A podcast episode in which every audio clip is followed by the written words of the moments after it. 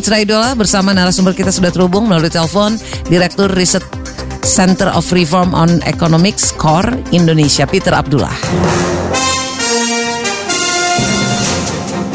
Pak Peter, ini sejumlah negara telah masuk ke jurang resesi ekonomi. Gimana cara Indonesia agar bisa berselancar di tengah gelombang resesi yang sudah mulai menghadang ini, Pak Peter? Ya, resesi nampaknya sudah menjadi sebuah kenormalan baru, Mbak Hmm. Nadia. Ya. Hmm. ya, kalau di tengah kondisi normal, resesi itu sebuah hal yang sangat menakutkan. Ya. Ah, ya. Bukan sesuatu yang lazim kita eh, hadapi, Ah, sangat menakutkan. Ya.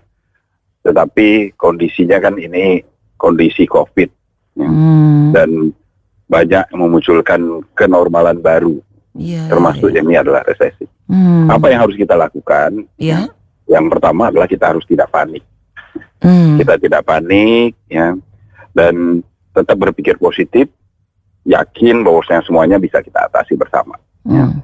Kita dalam proses menuju ke resesi. Ya, resesi adalah kondisi di mana pertumbuhan ekonomi itu negatif selama dua triwulan berturut-turut. Hmm. Alhamdulillah kita tidak seperti Singapura yang sudah negatif pada triwulan satu. Hmm. Ya, kita pada triwulan satu masih positif, pertumbuhan ekonomi kita masih di kisaran 2,95. Hmm.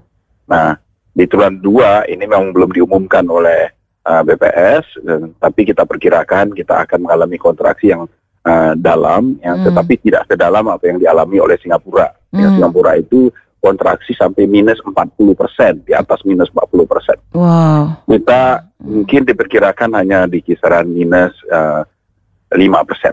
Oh, Nah, oke. ya, Hmm. ya ini uh, adalah kondisi ya walaupun yang memprihatinkan tetapi dapat kita syukuri bahwasanya perekonomian kita itu tidak terlalu bergantung kepada kondisi global ya. Iya, iya. kontribusi ekonomi itu kita lebih banyak disumbangkan oleh konsumsi rumah tangga dan investasi ya Hmm. total kontribusi investasi dan rum- eh, konsumsi rumah tangga ini di kisaran 80 persen Hmm. jadi ini juga yang membantu kita sehingga pertumbuhan ekonomi kita walaupun uh, mengalami kontraksi tetapi kontraksinya tidak sedalam uh, yang dialami oleh Singapura. Hmm. Ya.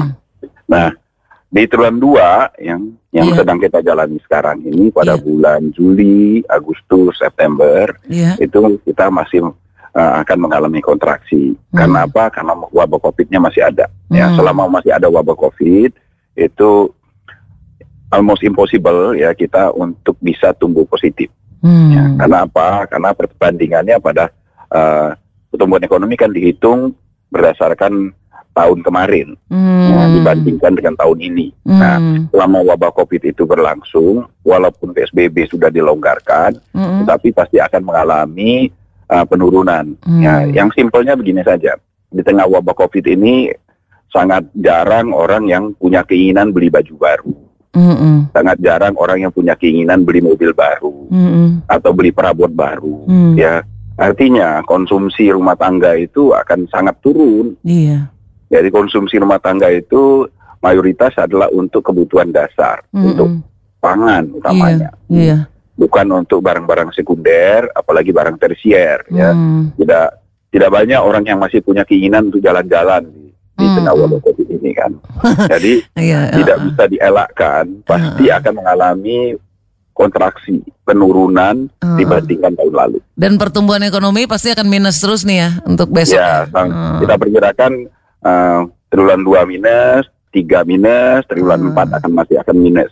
Baru Oke. kita bisa berharap akan positif ya, Heeh. yaitu pada tahun 2021. Hmm. Nah, sekali lagi kita menghadapi hal ini harus dengan uh, kesabaran ya. Oke. Karena ini adalah hal yang menjadi sebuah kenormalan baru. Hmm. Tidak hanya kita yang menghadapi, tetapi semua negara di uh, dunia ini menghadapi hal yang sama. Bahkan mereka mungkin lebih dalam ya kontraksinya mereka lebih Daripada dalam. Karena Hmm. negara seperti Singapura itu sangat bergantung kepada ekspor.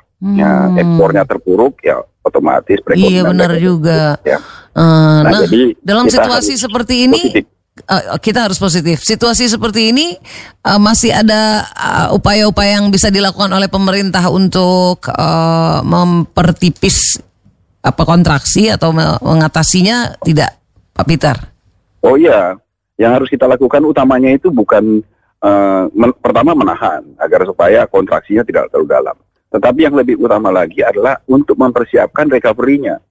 Hmm. Ya, agar supaya tahun depan begitu wabahnya berlalu kita bisa dengan cepat melakukan recovery.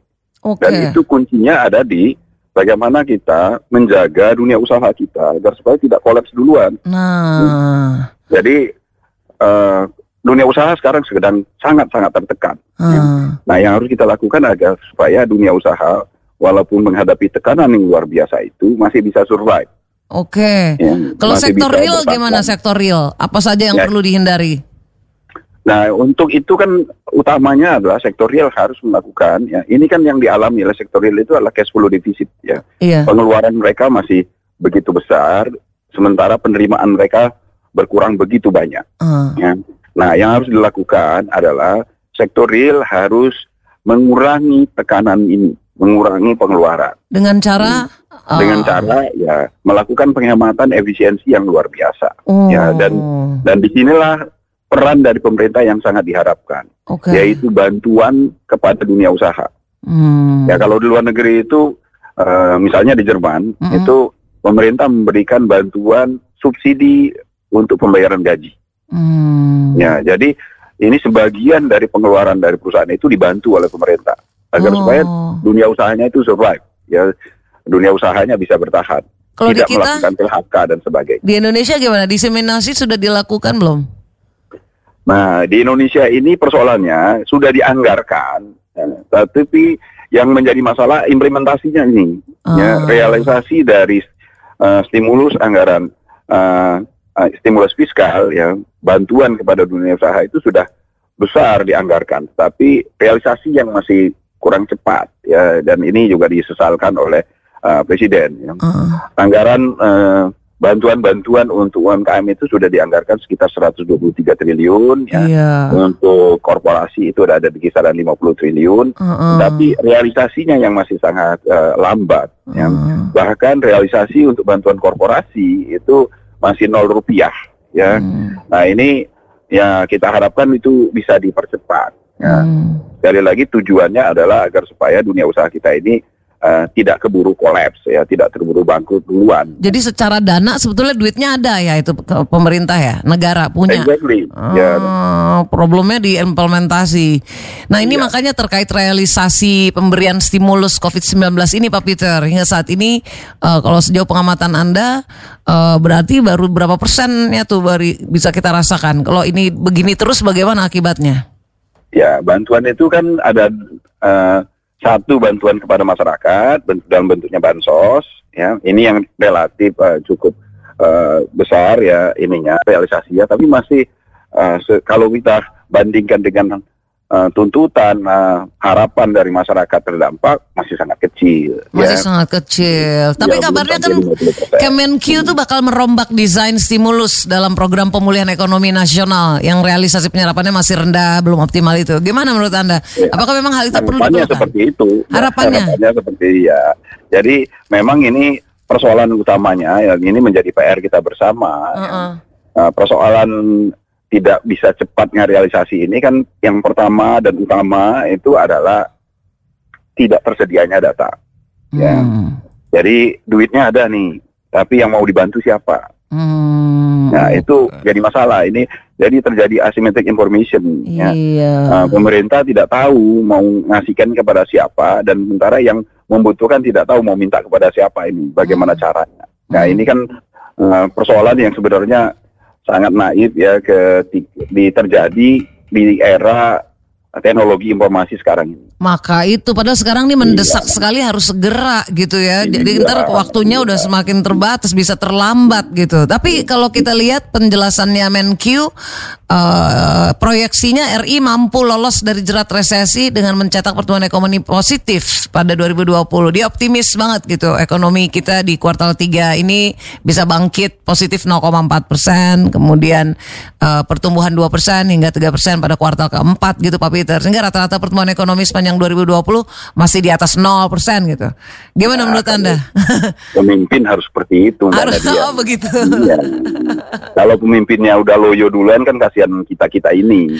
Tapi yang- kan tetap harus realistis bukan? Ah, gimana? Ya, ya nggak apa-apa. Kalau pemimpin harus seperti itu. Kadang-kala eh, dia harus menempatkan diri di atas yang realistis. Ya. Hmm, oke. Tapi kalau saya ya sebagai eh, pengamat independen harus menyampaikan yang lebih realistis. Hmm, Ya, yang seperti saya sampaikan tadi, iya, iya. walaupun kita sudah melakukan pelonggaran, tetap saja namanya penurunan konsumsi, penurunan investasi sudah pasti terjadi. Ya, Hmm. karena sekali lagi di tengah wabah Covid ini mana ada orang yang mau beli berlian, mana ada orang yang mau beli baju baru.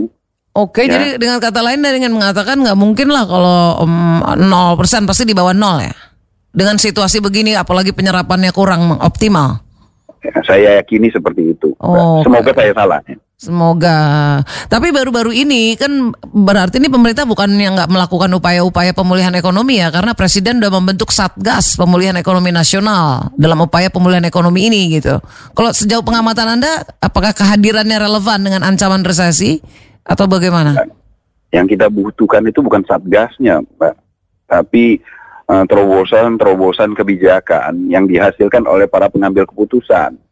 Hmm. Nah, Satgas itu karena orangnya sama saja ya, yaitu yang menterinya itu-itu juga ya. Saya agak kurang yakin ya bahwasanya eh, terobosan-terobosan yang akan bisa mempercepat implementasi dari semua yang sudah direncanakan oleh pemerintah itu bisa terwujud ya. Hmm. Ya, kita butuh tidak butuh Satgasnya, yang kita butuhkan adalah eh, sebuah terobosan kebijakan yang bisa meng- me- apa ya, mengatasi semua hambatan-hambatan yang selama ini terjadi. Hmm.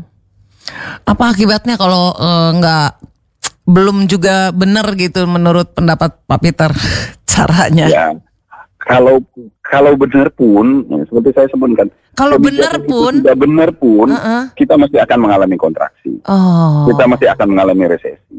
Apalagi kalau tidak benar, Mbak. oh my God. Hmm. Jadi kebijakan yang kita sekarang ini yang kita lakukan ya, walaupun sudah benar, sudah ada terobosan, ya, itu tidak akan mengelakkan kita dari resesinya. itu saja tidak mengelakkan kita. Iya, ya. tapi kalau itu benar dilakukan, maka kita berharap tahun depan ketika wabah itu sudah berlalu, kita bisa mengalami re- recovery yang cepat, Hmm. yang seperti yang diharapkan oleh Bapak Presiden.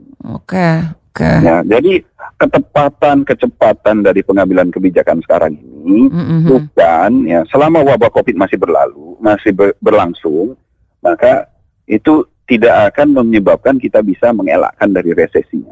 Baik, kita tunggu berarti selama ya. wabahnya masih berlangsung ya. Iya, Pak Peter Nah, kita jadi tunggu. yang kita Mm-mm. lakukan itu adalah untuk mempersiapkan agar supaya kita siap untuk melakukan quick recovery, recovery yang sangat cepat ketika wabahnya sudah berlalu Hmm. pada tahun 2021. Kita perlu konduktor kan yang bisa mengorkestrasi, mengorkestrasikan nih biar kita bisa lari kencang. Ya, ya. Kita tunggu Pak Peter nanti kita diskusi lagi kalau udah ada perubahan ya.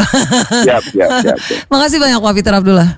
Sama-sama Mbak Nadia. Demikian Mitra Idola, Direktur Research Center of Reform on Economics, SCORE Indonesia Peter Abdullah.